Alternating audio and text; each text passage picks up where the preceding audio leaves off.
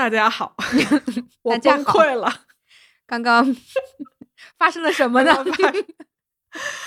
哎呀，刚才我跟草莓我们俩录这一集，录了快两个小时，嗯，然后最后在传文件的时候发现这个录音机没录上。没录上，哎，两个小时白录，我们俩哼哧哼哧讲这案子，自己从头到尾讲了一遍，最后没有用，重新开始，就感觉你那个 Word 写了一篇几万字的文章，然后最后电脑死机了，然后整哎张东西全得重新写。没了，哎呀，疯了！我已经现在啊，刚才我们俩那个没录上那一集开场的时候，我们俩还贼欢乐，在那儿互相开玩笑。然后这一集俩人都蔫儿了，直接在这儿 想放弃。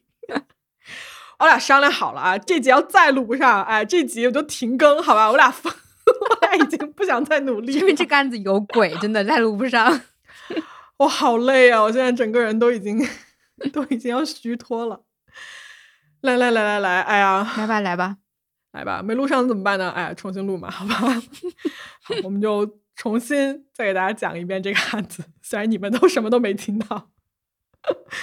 来啊，这是一个什么案子啊？这个嗯。案子呢，其实我在写的过程中，包括我在刚才说的那一遍过程中间，我有一个很深的感受啊，就这是一个在侦破过程中间哪儿哪儿都不对劲，然后充满了很多奇怪的细节，对，就你总觉得哪儿对不上，嗯，但是呢，最后这个真相大白之后吧，就所有的一切就因为这个真相而 make sense，就可以说得通了。嗯，然后你会想说，哎呀，这个真凶这件事情啊，很有可能他真的就是近在咫尺。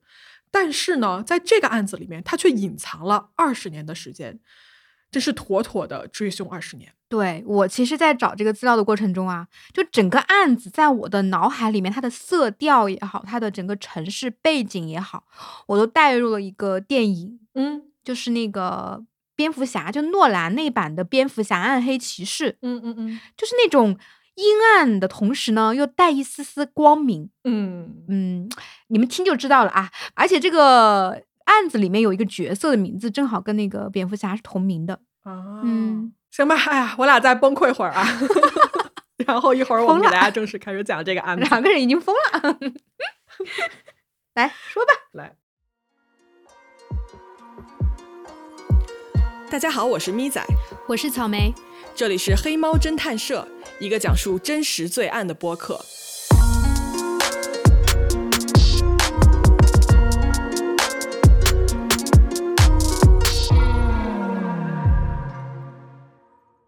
时间呢，我们来到一九八七年，地点呢是美国的肯塔基州的一个叫做 Central City 的地方，嗯中心镇是吧？中央镇还是什么中心市？反正 Central City 吧。嗯这个小镇呢，它是应该是人口普查呀，在二零一零年的时候是五千九百七十八个人，然后呢，在八七年的时候，就我往回查，八七年的时候呢是不到五千人，就相当小这么一个地方了。是它的总面积啊是十三平方公里，真的挺小的。大家想啊，这种小镇有一个很共通的地方，就是谁都认识谁，对吧？嗯你出门逛个街，满大街都是熟人，这种。是差不多，就嗯，跟我们这家小区估计差不多大吧。肯定没有什么天通苑啊这种大型社区的人多。对对对，好，在这个小镇上呢，住着一个女孩儿啊，她的名字叫做 Karina Mullen。这是一个二十岁的女性，她呢是一位单身的母亲，然后带着一个两岁的女儿 Stephanie。Karina 是一九六七年的九月一号出生的，她呢没有出生在当地啊，她出生是在密苏里州一个叫做 San Luis 的城市。他们家一共有三个姐妹啊，她是最大的那一个，应该是。嗯那么在 Karina 十岁的时候，也就是一九七七年呢，他们全家就一起搬到了这个 Central City 这个地方。然后他的父母啊，在当地的一个离市中心比较远的一个农场吧，在那块儿，三姐妹就长大了。然后总体来说呢，Karina 的童年啊，过得其实还算不错。是，在十八岁的时候呢，Karina 她生了一个女儿。她的家人啊，也没有因为说 Karina 什么未婚先孕啊，就责怪他。其实他家人挺支持他的。嗯然后呢，爸妈也非常帮忙啊，帮他抚养女儿啊，照顾一些日常的生活什么的。在二十岁这一年啊，Karina 就决定说她要自己搬出来住。她呢在市中心找到了一个公寓，然后也找到了一个室友，这个室友叫做 Angela Smith。为什么找这个女孩给她当室友呢？因为这个 Angela 呀，她同样也是一个单亲的妈妈啊，所以那你想啊，这俩人有共同的经历嘛，所以可以聊得到一起去啊，所以两个人呢关系也很好。但是呢，这个公寓啊住了没多久，就不知道有什么事情。突然有一天啊 k a r i n a 就说我要搬回去，重新跟我爸妈去一块住，就我不自己住了。嗯，具体什么原因不知道啊，有可能是照顾孩子照顾不过来，还是怎么着的。于是呢，在这一年的十月一号啊 k a r i n a 就跟他父母说，他说：“哎呀，我已经就我所有东西行李都已经打包好了，我今天晚上呢先把我女儿送过来，然后呢第二天我就自己然后跟着这些行李我一块儿再搬回去。”父母就说好，没问题，你就先把女儿送过来吧。于是啊，就在 Karina 准备打包呀、搬家等等这一系列事情的时候，出事儿了。十月二号，这是一个礼拜五，这天早上的九点钟呢，在这个当地的市政部门上班的一个员工啊，就看到一辆很奇怪的车。为什么很奇怪呢？就这个车停的位置是不让停车的，而且它停的就是歪歪扭扭，就很不对劲嘛。嗯嗯，你一看就说这车怎么在这儿？于是这个员工呢，他就往前啊，自己去就看了一眼，想说怎么回事这个车？哎，一看啊，不得了，他就马上拨打了九幺幺电话报警。那么接到报警之后呢，第一个到达现场的警官叫做 Billy Fields，这是他们小镇上一个很重要的警官啊，就是恶性事件啊什么的都是由这个警官来处理的。嗯，就专门办重案嘛。对。那么他到达现场之后呢，首先远看啊，这个车没有什么异样，就很正常。从外观上来看，而且它就是停的位置很奇怪。然后呢，这个车辆他们也查了一下这个车牌，发现说车辆也没有报失踪啊。这个车的外观呢也很良好，不像是比如说有人抢劫啊，把这个车窗打碎了什么的，什么都没有。警官呢就试图把这个车门打开，就拉了一下，发现说这个车门啊是锁了的。完了呢，后备箱也是锁了。但是啊，后备箱往地上在滴血哦，那很可能就是后备箱有问题嘛。于是警方呢就赶快找了人，就把这个锁，把后备箱这个锁打开。而就在这个后备箱的门被打开之后，在众人面前出现了血腥的一幕。这个后备箱里装着一具女尸，这一具女尸呢全身赤裸，她是用毯子裹起来的，然后呢是人是一个蜷缩的姿势。嗯，她这个血啊，身上的血啊，就是遍布全身，你甚至你猛地这么看一下，你都分不出来这个人的人种到底是什么样，就是白人、黑人还是什么的。而且呢，很明显可以看出来啊，这一具女尸生前是受过很多的虐待跟折磨的，她被刀刺过，然后她身上有很多的殴打的痕迹。他的脖子上啊，很明显有一刀，然后呢，身上有各种各样被殴打的这种伤，包括擦伤、刺伤，然后全身上下都是淤青，就各种伤口叠加呀，法医都分不清楚到底哪个伤口在哪儿，就是因为它全都混在一起了。这一具女尸呢，她的一个乳房也是被割掉了的，然后她的生殖器上也有严重的创伤，应该是被强奸过的，而且她的头部和脸部有很多次被这个钝器击打过的痕迹。我的天，这个凶手很凶残哎。对，你想啊，受了这么多非人的殴打跟虐待之后呢，这一具尸体啊，它真正的死因是什么呢？嗯，是他的鼻子在被打断之后，他这个血液和他的人体的一些组织啊，就呛进了他的呼吸道，最后是窒息而死的，就是他被自己的血给呛死的。我的天，而且你想啊，这个现场这么残忍嘛？但是他的尸检结果出来却显示说，这一具尸体里面没有过曾经喝过酒的痕迹，也没有什么药物或者是毒品，呃，能查出来一些微量的大麻，以及呢一些处方的止痛药。除了这些呢，其他什么都没有。那么你想，如此一个残忍的现场被发现了之后呢，就震惊了整个小镇。虽然这个小镇上啊，其实应该说它的犯罪率挺高的，这个小镇上毒品是非常严重的这么一个问题，但是呢，如此残忍的谋杀案却不常见。嗯，那这个死者的身份是嗯，死者的身份很快就得到了确定，就是我们刚才提到的这一位二十岁的 Corina Mullen。那么，警方立刻展开了对这个案子的调查。首先啊，负责调查这个案子的警探 Billy 呢，他就开始走访嘛。其实这个案子对 Billy 本人来说也非常的重要，因为啊，这个镇子它小，你知道吗？就谁都认识谁。嗯死者 Karina 跟 Billy 他们俩也是朋友，因为死者 Karina 曾经在警察局做过一些类似于文秘或者什么这种志愿的社区服务的工作啊，所以呢，找到真凶这件事情啊，对警探 Billy 来说也很重要。嗯嗯，确实是一个小地方。对，警察呢就先来到了 Karina 的公寓。这个公寓啊是一个叫做 Hillwood Village 的地方啊，它一共是有六栋那种小房子，然后每个小房子呢是两层啊。这个六栋房子中间还有一个什么绿色的草坪啊，然后还有一个什么大家一起的一个停车场。公寓本身啊其实很小的，那你要看哦，这个 Karina 跟 Angela 这两个室友，他们的卧室是连在一起的，中间只有一个就是很薄的一个墙隔开。嗯，那么警察呢到了 Karina 的这个家里面呢，一看啊就发现说，哎呀不得了。Karina 这个卧室里面全都是血，就是床上、墙上，包括地板上，到处都是血迹。很有可能呢，这个地方才是第一案发现场。而那个车辆后备箱啊，其实是一个抛尸的处理方式。那么警方呢就进来取证嘛，他就拍了很多现场的照片，然后呢带走了大概二十多样的证物，其中呢有一条男士的牛仔裤和一条男士的内裤。这个具体是谁的呢？目前还不知道。那么很明显嘛，一号晚上，Karina 还跟父母在联系，然后二号早上就发现了他的尸体。那么案发的时间呢，很肯定就是一号的夜里啊。那他的室友当天夜里没有听到什么吗？就现场这么血腥，很可能就发生了很激烈的打斗嘛。嗯，他们的卧室只有一层薄薄的墙，他不可能什么都没听到吧？对呀，所以警方就首先就问了 Angela 啊，这个室友。然后 Angela 呀，她给出的故事是这样子的：在一号那天晚上呢，她跟 Karina 就都把自己的孩子送走了，送回父母家了。然后呢，这两个女性呢就准备说出门喝酒，然后放松一下。当天晚上啊，他们是去了北边的一个酒吧，喝了几杯，就玩了一会儿。然后过了几个小时吧，应该是晚上十一点半左右啊，他们就一块回到家，在客厅呢看了一会儿电视，就各自回屋睡觉去了。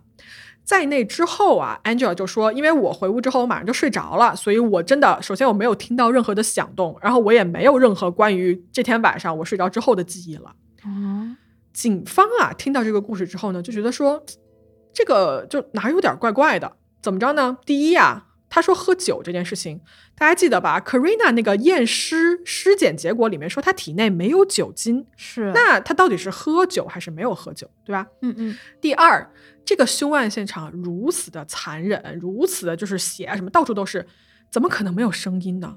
因为 Karina 她的身上是有反抗的伤口的，那就是说她一定有一场打斗啊。嗯，一墙之隔哎，Angela，你居然什么都没有感觉，什么都没有听到，到底是不是真的呢？嗯，难道这个室友在说谎？很可能哦，但是为什么他要说谎呢？就是警方在想说，那他的动机是什么？首先，这两个人关系不错。如果是 Angela 痛下杀手，那觉得说没有这个必要。但是呢，他如果是在替人掩盖什么，警方又想说那是谁呢？嗯，所以啊，在这个地方，警方其实是留了一个问号的，就觉得说，哎呀，这个故事有点怪怪的。但是呢，在整个 Angela 回答这个问讯的同时啊，她提出了一个很重要的疑点。嗯，Angela 说，Karina 当天晚上在睡觉之前，她告诉过 Angela，让她睡觉的时候啊。给家里留一个门，因为她的男朋友 Jimmy 要进来啊。男朋友，嗯，男朋友 Jimmy 这个人是谁呢？警方顺着这条线索又往下查。Jimmy Springer 这个人啊，他确实是 Karina 的男朋友。然后呢，跟 Karina 约会应该已经有六个月的时间了。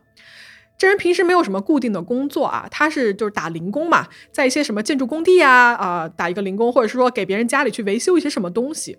然后 Jimmy 这个人呢，身材非常的健壮啊，身高一八七。在整个交往的过程中啊，Karina 的家人和朋友都不喜欢这个男朋友，为什么呢？因为这个人啊，就是鸡毛蒜皮的事情都要吵架。然后大家印象中他是一个非常有控制欲、很容易嫉妒，甚至呢还有暴力史的这么一个人。呃，说一个例子啊，就有一次 Karina 她出去玩儿，应该是在酒吧还是在什么地方呢？就被 Jimmy 看到了。然后呢，Jimmy 就直接把 Karina 就拉回了家，然后一拉回家就去他们家卫生间嘛，拿了一个毛巾，那毛巾上都是水，就直接怼在了这个 Karina 的脸上，就要把她的妆都给直接擦掉啊！我我想了一下这个事情，就如果有人对我做这件事情，我肯定当时就疯了，你知道吗？对，嗯。然后 Karina 就跟他大吵了一架，还跑回了父母家，包括啊，Karina 的室友 Angela 也说，就说 Jimmy 这个人平时就挺不好相处的。然后他也猜说，是不是有可能就是因为这俩人相处的不好，然后 Jimmy 又一直就是跟他吵架呀，或者骚扰他什么的，是不是这个原因？Karina 说要搬回家跟爸妈一块住呢？啊，有可能啊，不太清楚。而且正好啊，案发那天晚上，Karina 还说要给 Jimmy 留一个门。结果呢，第二天 Karina 的尸体就被发现了。这事儿有没有这么巧呢？警方决定说要好好查一下这个 Jimmy Springer。嗯，是。好，警方找到了这个人啊，然后 Jimmy 他是这么跟警察说的：他说十月一号那天晚上哦，我呢在另外一个酒吧跟我的两个朋友在一起，我完全没有看到过 Karina。呃，当天晚上他是十一点多钟回家的，然后呢，朋友是开车载着他嘛。经过了 Karina 家的时候，Jimmy 就说：“哎哎，那个我要下车，我要去找我女朋友。”然后他就下车了。他跟警方承认了，他说：“我去过 Karina 的房间，然后呢，看到这个屋子墙上、床上全是血，但是他当时什么都没干，直接走了。”啥？他看到一屋子血？然后走了，嗯，也没报警，没有，就是走了是什么鬼啊？就这是正常人的做法吗？就正常人不应该是要不你就报警，对吧？要不你联系 Karina 的家人或者怎么样的？对呀。但 Jimmy 就没有，他说我看到他不在家，我就去市中心找人，但是我又没有找到。Hello，市中心你怎么找人啊？人海茫茫的。嗯。然后他说我找不到之后呢，我就去朋友家过了一夜，然后就就没了。我这一天晚上就是这么过的。然后哦，Jimmy 还补充说：“我平时跟 Karina 我们俩关系很好，你们不要听那些人乱说啊。我们我们一直都是很好的一个就是男女朋友的关系。”你知道这话说到这儿我都不信，你知道吗？那警察肯定也是不相信的，他们就开始着重调查 Jimmy 这个嫌疑人。毕竟你想看到一屋子血，然后不报警就直接走了，这事儿真的是太不正常了。呃，所以呢，这个时候警方啊就怀疑，他说是不是 Jimmy 因为嫉妒或者是什么其他的原因，在当天晚上喝多了，或者是吸毒吸大了，然后就去杀人。嗯，确实，而且他又有受害人的家暴史，然后又曾经出现在了案发的第一现场，这个嫌疑不要太大啊。对呀。警方呢，因为第一次找他的时候没有录一个正式的口供嘛，所以隔了两周又一次去找了这个 Jimmy 啊，然后正式录了一份口供。警方这个时候的计划应该就是想说，看看啊这个证据够不够直接起诉这个男朋友 Jimmy。那么在调查进行的同时啊，另外一个嫌疑人冒出了水面哦，这个人呢叫做 Jeffrey Boyle。他呢是这个镇上的一个恶霸，就是他卷入了镇上各种各样非法的什么毒品交易啊之类的。然后平常啊，这个人非常凶啊，大家都知道他非常不好惹，看见他都绕着走。在案发当天晚上啊，有人看到过说 Karina 在跟 Jeffrey 吵架，然后有另外一个人看到说 Jeffrey 当天晚上就拿着一把枪在那个附近走来走去。完了呢，警方顺着这个线索往下再一查，就发现说，Karina 在她被杀的两天前哦，曾经去警局报过案，举报过这个 Jeffrey，举报他什么呢？说他贩毒，然后说他啊恐吓这个四周的居民，包括什么跨洲际的销毁赃物等等的。当时接警的就是这一位 Billy 警官，貌似当时举报的时候啊，Karina 还举报了几个 Jeffrey 的同伙，就一窝端嘛，想给他们都举报了。那 Billy 警官接警了之后呢，就做了一个很详细的记录，并且告诉 Karina 说：“好，OK，我们收到了，我们会按照你这个线索啊，就继续查下去的啊。”那这个恶霸他也是有杀人动机的，贩毒啊？没错，嗯，没错。就有没有可能啊，这个 Jeffrey 才是凶手？就动机呢，就是要杀了 Karina 这个举报人。嗯，那警方继续查这个线索的时候呢，哎，突然间哦，刚才那几个目击证人就改了自己的故事，就支支吾吾的就不敢说了。其中一个人就说：“哎呀，我我也不确定那是不是一个枪啊，没准儿呢，就是看起来像，但其实不是一把枪。”然后另外一个看到 Karina 跟 Jeffrey 吵架的那个人就说：“哎呀，我也看的不是很清楚啊，要不算了吧。”但我没说。那你想，这警察就是 Billy，他就没有办法嘛，就没有直接的证据可以把 Jeffrey 跟这个 Karina 的凶杀案联系在一起。嗯，于是呢，这个时候警方又再一次把他们的调查重点回到了男朋友 Jimmy 的身上。警方虽然是一直追查呀，但是呢，确实没有找到过什么就是直接的证据。与此同时啊，Karina 的家人觉得说 Jimmy 就是凶手，所以 Karina 的这个葬礼呢是不允许 Jimmy 参加的。就全家人对这个男友啊就恨得咬牙切齿。嗯，在当年的十月底的时候啊，Jimmy 就被关进了监狱，而他被关进去呢，不是因为这个谋杀的指控，他的这个罪名呢是重大盗窃罪。怎么回事呢？他在他这个打零工的地方就偷了一个价值三千美金的显示器，然后就被这个安保人员抓住了。随后呢，警方就过来把他带走了。警方这会儿啊，应该是觉得说，哎，正好是个机会，我们呢先把这个人控制起来，然后呢，我们再慢慢的查这个谋杀的案子。嗯，哎，你刚刚说没有什么确实的证据，那个警方不是从那个后备箱啊，还有车里面呐、还有他们家收集了很多证据吗？拍照了什么的，嗯里面都没有任何的发现。嗯，是这样啊，你听我说呀。警方呢把这个 Jimmy 控制起来之后呢，就首先干了一件事情，就是采集他这个血液跟毛发的样本，去跟 Karina 那个现场的证据做比对嘛。嗯但是啊，这个实验室呢拿去检测之后，发现啊，首先在 Karina 身上发现的血液跟毛发样本都是他自己的，没有别人的，哎，就很奇怪哦，一点儿都没有。包括这个强奸检测里面啊，也没有精液的样本，就感觉啊，这个凶手如此暴力凶残的杀人，却可以一丝痕迹都不留下，就真的非常非常奇怪。是啊，好奇怪，怎么可能呢？嗯，那么你想啊，这个时候你要去起诉 Jimmy 来谋杀，你是没有任何的证据的，因为他的 DNA 完全就对不上，哦他只是一个可能的嫌疑人，然后他说着一个让所有人都不相信的当晚的一个故事。那么警方这个时候呢，他手里只有一些所谓的间接证据，那怎么办呢？警方就决定也不放过 Jimmy，直接起诉他谋杀罪。在一九八八年的七月份啊，这个案子的审判正式开始了。Jimmy 当庭表示不认罪，他说我没有杀人。那法庭上呢，检方就传唤了多位证人，这些人里面呢，就有人指出说，哎呀，我们好像当天晚上哦，看到说 Jimmy 你在跟 Karina 在同一辆车上，完了 Jimmy 这边就当庭否认说你撒谎啊，我根本就没有。辩方这边呢也叫过来了，Jimmy 口供里面不是说当天晚上跟两个好朋友在喝酒吗？嗯然后这两个好朋友就上来就证实说了说，对啊，就当天晚上他就是跟我们在一起，然后也是在我们家过夜的。就他说的这个不在场证明，我是可以帮他佐证的。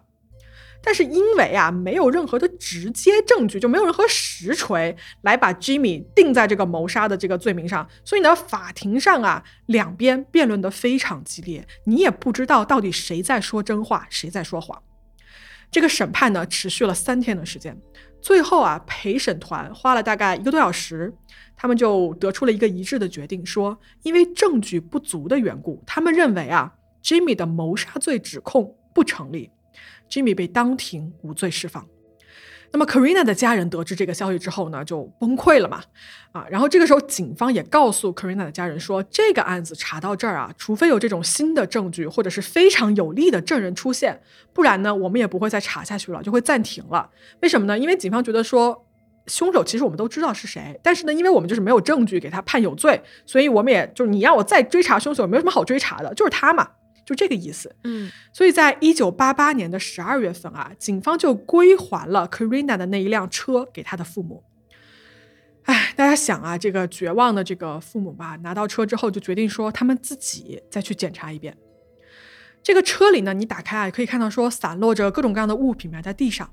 然后 Karina 的父母啊，就很仔细的检查了一番，突然发现说，在这个副驾的座位下面啊，有一把沾满了已经干了的血迹和人类毛发的刀子啊，很明显哦，这就有可能是杀害他们女儿的一把凶器。哎等等，杀人凶器还在车里，那这个凶器他没有在作为证据吗？审判的时候，对呀、就他们父母就心想说。真的假的？就一辆车你们都没搜干净，还让我们来搜，然后凶器你都可以漏掉，就警方你们查案也太马虎了。对呀、这搞啥呢？警察？所以他们就立刻跟警方联系，然后呢，把这个刀啊就交给了负责本案的 Billy 警官手里。警方就立刻跟他们的父母就道歉啊，就说：“哎呀，真的是很抱歉，很抱歉，这个刀子啊，因为被卡在了这个副驾的座位下面嘛，确实是我们的工作疏忽，非常对不起。”然后这个凶器呢，就立刻被送到了州政府的这个实验室进行一个检查。然而到了第二年的年初啊，检查结果返回来说，在这把刀上没有发现任何有价值的线索。嗯，这个警察华贵倒是挺快的，但是最后啥也没有找出来，也太不可思议了吧？对呀、就不是还有血吗？还有什么毛发吗？啊对吧？怎么会什么都没有呢？是呀，哎呀，这 Karina 的父母也觉得非常不可思议，但是呢，他们没有停下为女儿寻找真相的脚步。Karina 的爸妈就开始自己查案子，他们就去跟这个 Central City 的每一个邻居都去交谈，想问问说当天晚上他们看到了什么，听到了什么，并且呢，他们还跟负责这个案子的警探 Billy 一起坐下来，他们一个一个线索去排查。与此同时呢，Karina 的父母呢也在这个司法系统里面为女儿请愿，觉得说一定要为女儿的死呢找一个交代，就凶手是谁一定要找出来。而 Billy 警官呢也跟 Karina 的父母保证说，在自己的权力范围之内要追查到底，要把这个杀害 Karina 的真凶绳之于法。时间啊就这么慢慢的过去了，在接下来的几年里面呢，Karina 这个案子啊就慢慢的就冷下去了，他的关注度呢也越来越少。尽管他的父母啊一直在很努力的让大家都关注这个案子，但是确实不得不说，注意力肯定是降下去了的。在 Karina 死后，应该是两年多的时间啊，在九零年的一月份，当地的这个治安官啊迎来了重新的选举。那竞选这个位置的这个候选人呢，叫做 Wayne Moore。他在竞选的时候就游说嘛，他说如果我赢了，我就要重新调查这个臭名昭著的 Karina 的这个悬案。而最后啊，Wayne 确实在这个竞选中获胜了。那他获胜之后呢，就言出必行，重新开启了这个 Karina 案的调查。他呢找到了这个 Central City 的警察部门啊，就要求获取当时这个案件的所有相关证据。而这边的警察部门就说：“哎呀，不好意思，跟这个案子相关的所有的证据，不知道怎么回事儿，找不到了。”哈，what？嗯，当年大家记得吧？贝利警官不是在现场找了二十多样证据吗？啊这些证据全都神秘消失了。啊，然后这个治安官就再往下查的时候，发现说这个案子啊，在那个男朋友 Jimmy 上庭审理的时候，其实当庭所有要求被检测的证据全都没有被检测过。没有被检测过。对，就这是怎么回事呢？哎，更奇怪的事情发生了，这位新上任的治安官啊，突然有一天接到一个电话，电话里呢就直接就问他说：“你为什么要插手 Karina 的案子？”威廉就说：“啊，为民除害呀，怎么了？就你有事儿吗？”嗯，对方说：“啊，听我的建议哦，你要是插手，你的尸体就会在镇上那条河里面出现。”然后问就说：“没事儿，我会游泳。” 然后电话就挂了。嗯，很硬气。嗯，接下来呢，这个骚扰电话就接二连三的打过来，全都是各种各样的威胁跟恐吓。他们这个案子所有的办案人员都收到了这种威胁，而且不止威胁他们本人哦，还威胁他们的家人和孩子，说你们要是敢再次调查这个案子，我就弄死你们。威胁警察啊？嗯，对啊，就不知道对方是谁，但是居然敢威胁警察，我真的觉得胆子也是够大的。哈，那这个案子之后呢？就是在这个治安官的调查下有什么进展呢？哎呀，有一点儿进展吧。在一九九二年的时候啊，Wayne 就请求了 FBI 来介入帮忙，他想借助对方的这个高科技的刑侦技术啊，来看看有没有什么突破。嗯那么 FBI 呢，就用了一种激光的仪器来重新检查了 Karina 的车辆，然后他们识别出了一个靴子形状的血的这种鞋印，包括一个血的手印，而这些呢是之前警察查案的时候没有发现的。那么现在要干什么呢？就是在等一个匹配了，就是说能不能找到这个血手印的指纹的匹配？嗯，那出现了吗？没有，很可惜没有。而且几个月、几年的时间都过去了，什么消息都没有。这一晃啊，二十年过去了，这个案子呢又一次沉寂了。大家想一下啊，二十年，一个孩子要是刚出生的话，二十年呢已经在上大学了。是就这么长的时间里面，Karina 的死一直是一个谜，而凶手呢一直逍遥法外。那这件事情真的就没救了吗？不是，就很多悬案啊，在我的感知中，我觉得哦，就一定会有那些知道真相的沉默的人，而这些人中间，只要有一个人愿意站出来说出真相，很多悬案都会迎刃而解。嗯而今天这个案子呢，就是一个典型。在沉默了二十年后，有一个人出现了，他找到了警方说：“我有一个守了二十年的秘密，我要告诉你们。”这个人的名字叫做 Samantha Robinson，而他的故事是这样子的：二十年前，也就是一九八七年十月一号的那天晚上，当年是十六岁的这个 Samantha 在一个朋友家里面呢，就玩得很晚。然后呢，这个时候她独自走在她回家的路上。Samantha 这个时候就快到家了嘛，然后在她家门口的时候啊，突然有一辆警车停了下来，有两个嗯男的呢就从这个车上下来，走到她面前，突然就一把抓住了她，然后就把她拖到了这个警车的后座上。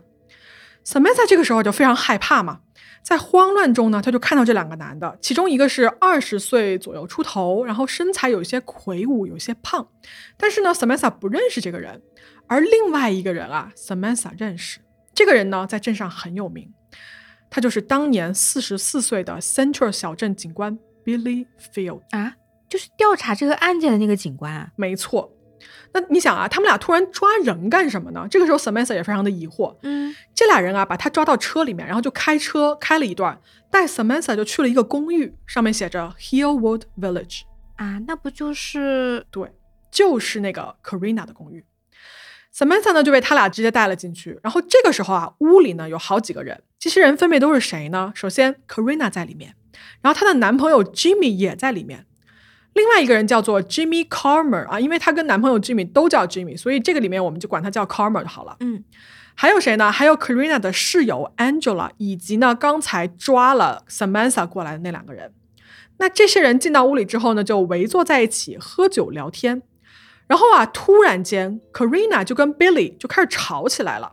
Samantha 就回忆说：“他说，哎呀，我记得不是特别清楚这俩人具体吵什么。”貌似是听到 Karina 说说她怀孕了，然后怀的这个孩子是 Billy 的。啊，那么随着这个吵架呀进一步升级呢，Billy 就抓着 Karina 去了他的卧室，紧随其后啊就几个男的全都过去了。在这个卧室里面啊，Billy 就冲 Karina 咆哮说说你有今天完全就是你自找的。然后呢就用一根金属棒啊开始重重的击打 Karina 的头。啊，在这个时候啊，就当下我旁边有一个男的就摁住了吓得不行的 Samantha，就逼着他看 Karina 被人群殴的画面。然后呢，Billy 就当着所有人的面强奸了 Karina，而且这个当中啊，殴打也一直没有停止。在那之后啊，Carmer 跟另外一个男的呢也加入了殴打 Karina 的行列，并且分别啊对 Karina 进行了轮奸。其实我插一句啊，这里面不是有一个就是 Samantha 不认识的那个男的吗？嗯哎，其实这个人呢，就是我们之前提到的那个 Jeffrey Boyle，就是镇上那个贩毒的恶霸，之前被 Karina 举报过的那个人啊，这个人也在现场。嗯，哎，现场那个男友 Jimmy 不也在现场吗？他就这么看着自己女朋友被打呀？呃，是这样子的啊，在整个殴打跟轮奸的过程中间呢，这个 Jimmy 干什么了？就 Samantha 回忆说、j i m m y 应该是没有参与殴打和这个轮奸的，他还曾经就是试图阻止。但你想，对面三个人，然后身强力壮，有一个还是警官，就以一敌三，对吧？Jimmy 是肯定打不过这三个人的，所以呢，嗯他的这个试图阻止也没有什么用。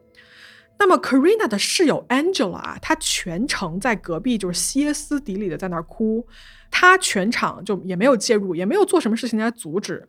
但你想一下，就是 Angela 她可以报警吗？她是可以报警，但是你想，现场强奸打人的那个就是最大的警官 Billy，就是你报警又有什么用呢？对吧？完全应该就是徒劳吧，我觉得。哎，是啊，你报完警，接警的不还是那个 Billy 吗？对，哎呀，在这一场暴行进行到最后的时候呢，Billy 就用刀开始反复的去扎这个 Karina 的身体，直到她的反抗跟尖叫啊，就渐渐的弱了下来。然后这个时候，你想，Karina 她是全身赤裸嘛，并且已经满身都是血了。嗯接下来啊，Billy 就把注意力转到了在一边看到这一切的 Samantha，他把 Samantha 推到了这个 Karina 的旁边，然后也强奸了她。啊，那在这一切都完成了之后呢，Karina 已经躺在那儿，没有任何动静了。我觉得这个时候应该可能是已经死了。嗯那 Billy 这些人呢就开始处理 Karina 的尸体。Billy 就把它放在了他自己车的这个后备箱里，然后命令 Samantha 把这个车啊就开到一个市政部门使用的一个车库的旁边。然后 Samantha 一边开车，这俩人就在后面坐着嘛，还告诉他怎么走，同时呢还威胁他说，就是你知道你要是告诉别人会有什么后果吧？哎，大家可以想象一下，就已经目击了这一切凶杀和这种强奸的 Samantha 的心情。他当时觉得说，我在帮你们完成就抛尸这件事情，那可能你们处理完 Karina 对吧？那下一个就是我。啊，对，他还目睹了整个这个事件的全程，哎，嗯，难道这几个凶手会放过他吗？对呀、所以呢，当他啊把这个车开到指定的地方的时候呢，趁着车上另外两个人这个时候走向了后备箱去处理尸体的时候，Samantha 就飞快的打开了车门，然后朝他们家的方向就跑过去，就逃命嘛。嗯而这个时候呢，身后的那两个人啊，并没有追过来，所以呢，Samantha 最后是顺利到家了，就算是捡了一条命。而接下来的事情大家都知道了。十月二号早上，警方接到报警，而第一个来到这个抛尸现场的警探就是昨晚的杀人凶手 Billy Field。好，故事说到这儿啊，我想暂停一下。就这个 Samantha 的故事到底有多大的可信度？我不知道各位听到这儿是怎么想的哈。嗯，我自己觉得呢，是说就是他的大部分事实啊是 OK 的，就当晚发生的事情很大程度上应该就是他所描述的。但是有一点，我觉得有一点点奇怪，就是他说自己走在回家的路上，莫名其妙就被抓走，然后呢就目睹了杀人的过程，接着呢又顺利的逃回了家。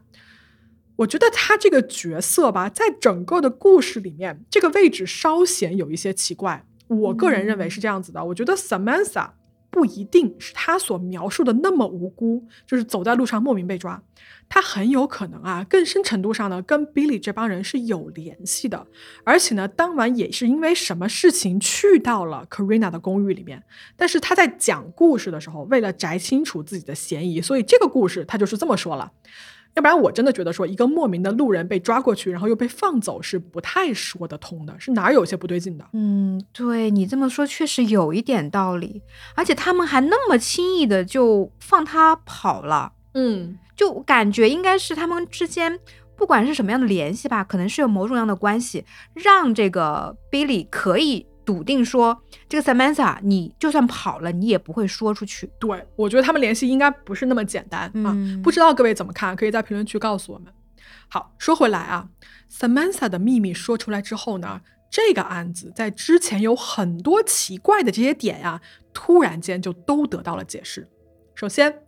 为什么那些证据全部消失，并且全都没有得到检测呢？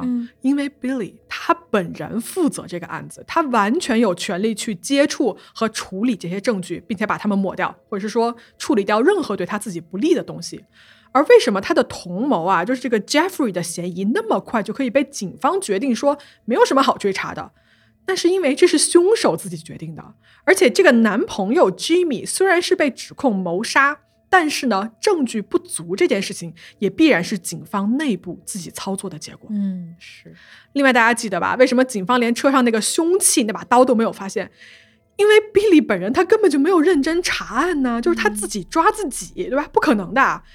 之后那把刀上没有验出任何的东西，我觉得啊，应该也是 Billy 干的，就是他从中作梗，让这个检测员什么都查不出来。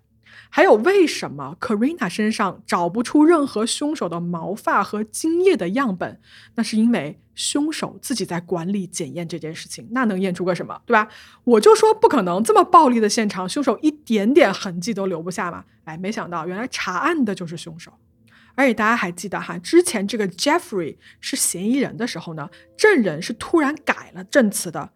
那是因为啊，Billy 在这个小镇上到处威胁证人，威胁这些路人说：“你们要是敢说一句话，全家就等着死。”于是呢，就没有任何的证人敢出来作证。嗯，对。而且你说威胁的这个啊，就是案发的这个公寓。我估计应该也是有目击证人的吧，就是隔音效果那么不好的一个公寓，总会有邻居察觉什么不对劲，或者看到什么吗？嗯，是不是也是这个黑警搞的鬼？对，其实当天晚上啊，有人看到案发的时候呢，有一辆警车停在了 Karina 家的门口，但是呢，这些目击的人啊，也因为被 Billy 威胁的缘故，二十多年来一句话不敢说。哦，因为这个小镇啊实在是太小了，而 Billy 作为警探的权力呢太大了。而我们刚才提到的那个目击了全部过程的 Samantha，他回家之后啊，也只敢把这件事情告诉了他的养母。而这么多年以来呢，他们全家一直接到了 Billy 的无休止的威胁，经常会打电话去他家，然后告诫他说：“你一个字都不要提。”那大家肯定想到啊，就是说。之前我们不是说有另外一波新的警探接手过这个案子吗？然后警察也受到了威胁吗？哎，我们俩还在那感叹说谁敢威胁警察嘛，对吧？哎，就是这个一手遮天的藏在暗处的凶手 Billy 警探。而且说到这儿呢，还要告诉大家一个事情，就 Billy 他真的只是警探吗？嗯，不是，Billy 啊，其实涉及了这个镇上各种各样的案件，他是这个背后的保护伞和一个黑帮的老大。之前我们说过呢，Karina 在死前举报过 Jeffrey Boyle，就是贩毒啊什么事情嘛。她是去了警察局找 Billy 来举报的，顺便也举报了自己的男朋友 Jimmy。她说就是可能我男朋友跟这件事情也脱不了关系。结果啊，Billy 就这个接警的警官，他才是这个贩毒网络背后的大 boss。所以呢，他表面说好，没问题，我收到你这个报警了啊，我一定会查到底的。然后背后就要决定说杀人灭口。所以之前啊，这么多疑点的一宗案子，突然间因为 Billy 这个关键人物的出现，一切都可以解释得通了。那现在证据也有了，证人也有了，嗯，那那些凶手呢？是啊，大家又问了嘛，二十多年过去了，当年这些人现在都在干什么呢？首先，这个男友 Jimmy 啊，当年是被判无罪之后呢，他还留在这个小镇上啊，一直留在这儿，然后他又结婚了。他在一家快递公司啊找到了工作，就是他曾经好像是接受过媒体采访，然后还跟媒体说：“他说，哎呀，我这一切就对我来说真的很困难，但是我必须要把生活继续下去。”他说：“我会做各种各样的噩梦啊，会想到 Karina 当时死去的样子，但是我要很努力的把他从我这个脑海中赶走。”另外一个嫌疑人呢，这个 Jeffrey Boyle 的，就那个恶霸。他其实这个时候已经被关押在肯塔基州的这个监狱里面了。他是犯了各种各样的罪的，比如什么贩卖毒品啊、非法篡改证据等等的。就是他这个时候已经在坐牢了。嗯，那么当天晚上的另外一个人，那个 Carmer 啊，Jimmy Carmer，他是在一九八四年和一九八八年的时候被指控了强奸，也被抓过去坐牢了。但是这个案子啊，翻案的这个时候，零六年的时候他已经自由了，就被释放了。所以当时他是一个自由人的身份。嗯。而 Karina 的室友 Angela 二十多年来从来没有提过当晚的事情。那么 Billy 在干什么呢？这个人啊，在一九九二年，也就是当局应该是重新调查 Karina 案子的时候呢，他突然宣布退休。所以在这二十年当中哦，他从来没有被抓过，或者是被起诉过。那么好，警方这个时候呢，重启了整个案件的调查。在追查的过程中间啊，发现了更多的当年的证人，而这些人呢，都是因为被 Billy 这帮人威胁，所以完全不敢去跟警方报告，因为他们知道说你去找警方，你贸然去找警方，你就是找死。但现在有了 Samantha 这么一个重要的证人站出来之后，大家似乎都有了出来作证的勇气。警方还查到说啊，在 Billy 办案的过程中间呢，他们找到了一个收据啊，这个收据上面显示说 Billy 他。当年提取出来了 Karina 案的十八件证物，其中包括了当年强奸的这么一个鉴定的证据。那他拿到了这些证物之后呢？这些东西啊，全都没有被送去检验过。这些东西最后去哪儿了？没有人知道啊，只有 Billy 一个人知道。我猜啊，应该就是被销毁了。嗯，啊，我记得你前面说他们两个人之间是认识的。嗯，那所以这起案件到底是为什么呢？就是动机是什么呢？杀他的动机是什么呢？呃，首先是这个样子，就这俩人是什么关系？你想，他还说他怀他的孩子嘛？其实当时大家都知道，就 Karina 跟 Billy 是有一些说不明扯不清的关系在的。哦，但是 Karina 知不知道 Billy 是一个黑帮贩毒大佬的这么一个身份呢？我觉得 Karina 肯定是不知道的，因为他要知道，他就不会去他那儿举报了嘛，对吧？那你说？她是不是因为她吵架的时候不是说她怀孕了吗？是 Billy 的孩子吗？但是她的这个尸体啊，检验的时候没有发现过相关的结果，但也有可能是当时法医没有去验。嗯，但是呢，就是她怀孕这件事情现在就不知道是真的还是假的，有可能是她怀疑她自己怀孕，所以这部分事情到现在是没有办法证实的。那说回来啊，就是动机到底是为什么？Billy 杀 Karina 的动机呢？因为首先啊，是 Karina 举报了这个他运营的所谓的这个毒品的网络。那第二呢，就是怀孕的事情，让他觉得啊，这个女人太麻烦了，必须要铲除掉。哇塞，这个确实挺黑帮思维的。嗯，好，有了这些新的证据啊，肯塔基州呢这边警方就于二零零六年的十一月二号就实施逮捕，就把这个 Billy Field 呢就抓捕归案了。六十三岁的退休警官 Billy Field 被指控犯有一级谋杀罪、强奸罪、绑架罪和篡改证据罪。他还因为袭击了目击者 Samantha 而被指控了另外一项强奸罪。当晚，他那个同伙 Jimmy Carmer 啊，也是被指控犯有一级谋杀、强奸、绑架罪的。这个 Carmer 呢，他在被捕的过程中间哦，很坚持的说：“他说我不是谋杀犯，也不是强奸犯，或者是绑架犯。”我绝不接受你们所谓的什么 DNA 测试或者是测谎仪测试，我不需要。哎，我是清白的，我对 Karina 这件事情一无所知，你们肯定是抓错人了。好，这个 Jeffrey 呢，Jeffrey Boyle，因为这个人啊，我刚刚已经说了嘛，他当年已经在牢里了嘛，所以他倒是不需要警方再去逮捕。但是呢，他在蹲大牢的时候呢，也被同时指控了强奸、绑架和谋杀罪。而 Karina 的室友啊，当时已经是四十九岁了，这个 Angela Smith 也被逮捕了。嗯，是什么呢？因为当时啊，他在强奸包括谋杀发生的时候呢，他人是在场的，但是他从未试图干预或者试图阻止，所以呢，他被指控为强奸、绑架和谋杀的共犯。唉，就等于现在 Karina 的家人才知道这个凶手是谁呀、嗯，那他们得多崩溃啊！对呀、你想啊，Karina 家人这个震惊程度啊，大家可想而知。就 Billy 这个警探哦，无数次的跟 Karina 的爸爸坐在他们家的这个厨房的桌子上，跟他们家人就一起来分析案情，并且呢，对着他们家人发誓说要找到凶手。但是他们没有想到的是，这么多年来，凶手一直都在他们眼前。唉，哎呀，但是尽管如此吧，Karina 的家人呢还是很高兴，毕竟二十年了，凶手终于找到了。嗯，是，那么接下来呢，就是对这几个人的审判了。在这个审判的正式开始之前啊，Angela 就这个室友的三项指控被撤销了。咋了呢？他跟检方呢达成了一个 deal，就是作为交换条件啊，他上庭去指控当年这个 Billy、Jeffrey 跟 Comer 的所作所为，而 Angela 呢，最终作为交换条件啊，他只会因为一个就是在一九八八年 Jimmy 那个法庭当庭提供一个虚假的证词，应该是一个伪证罪被控告，并且呢，他是单独接受审判，就不跟这个案子混在一起。哦，而 Karina 的那个当年的男朋友 Jimmy 也是一样，他也接受了检方的一个 deal，给自己换了一个轻罪，但是呢，要帮助检方去给另外三个人定重罪。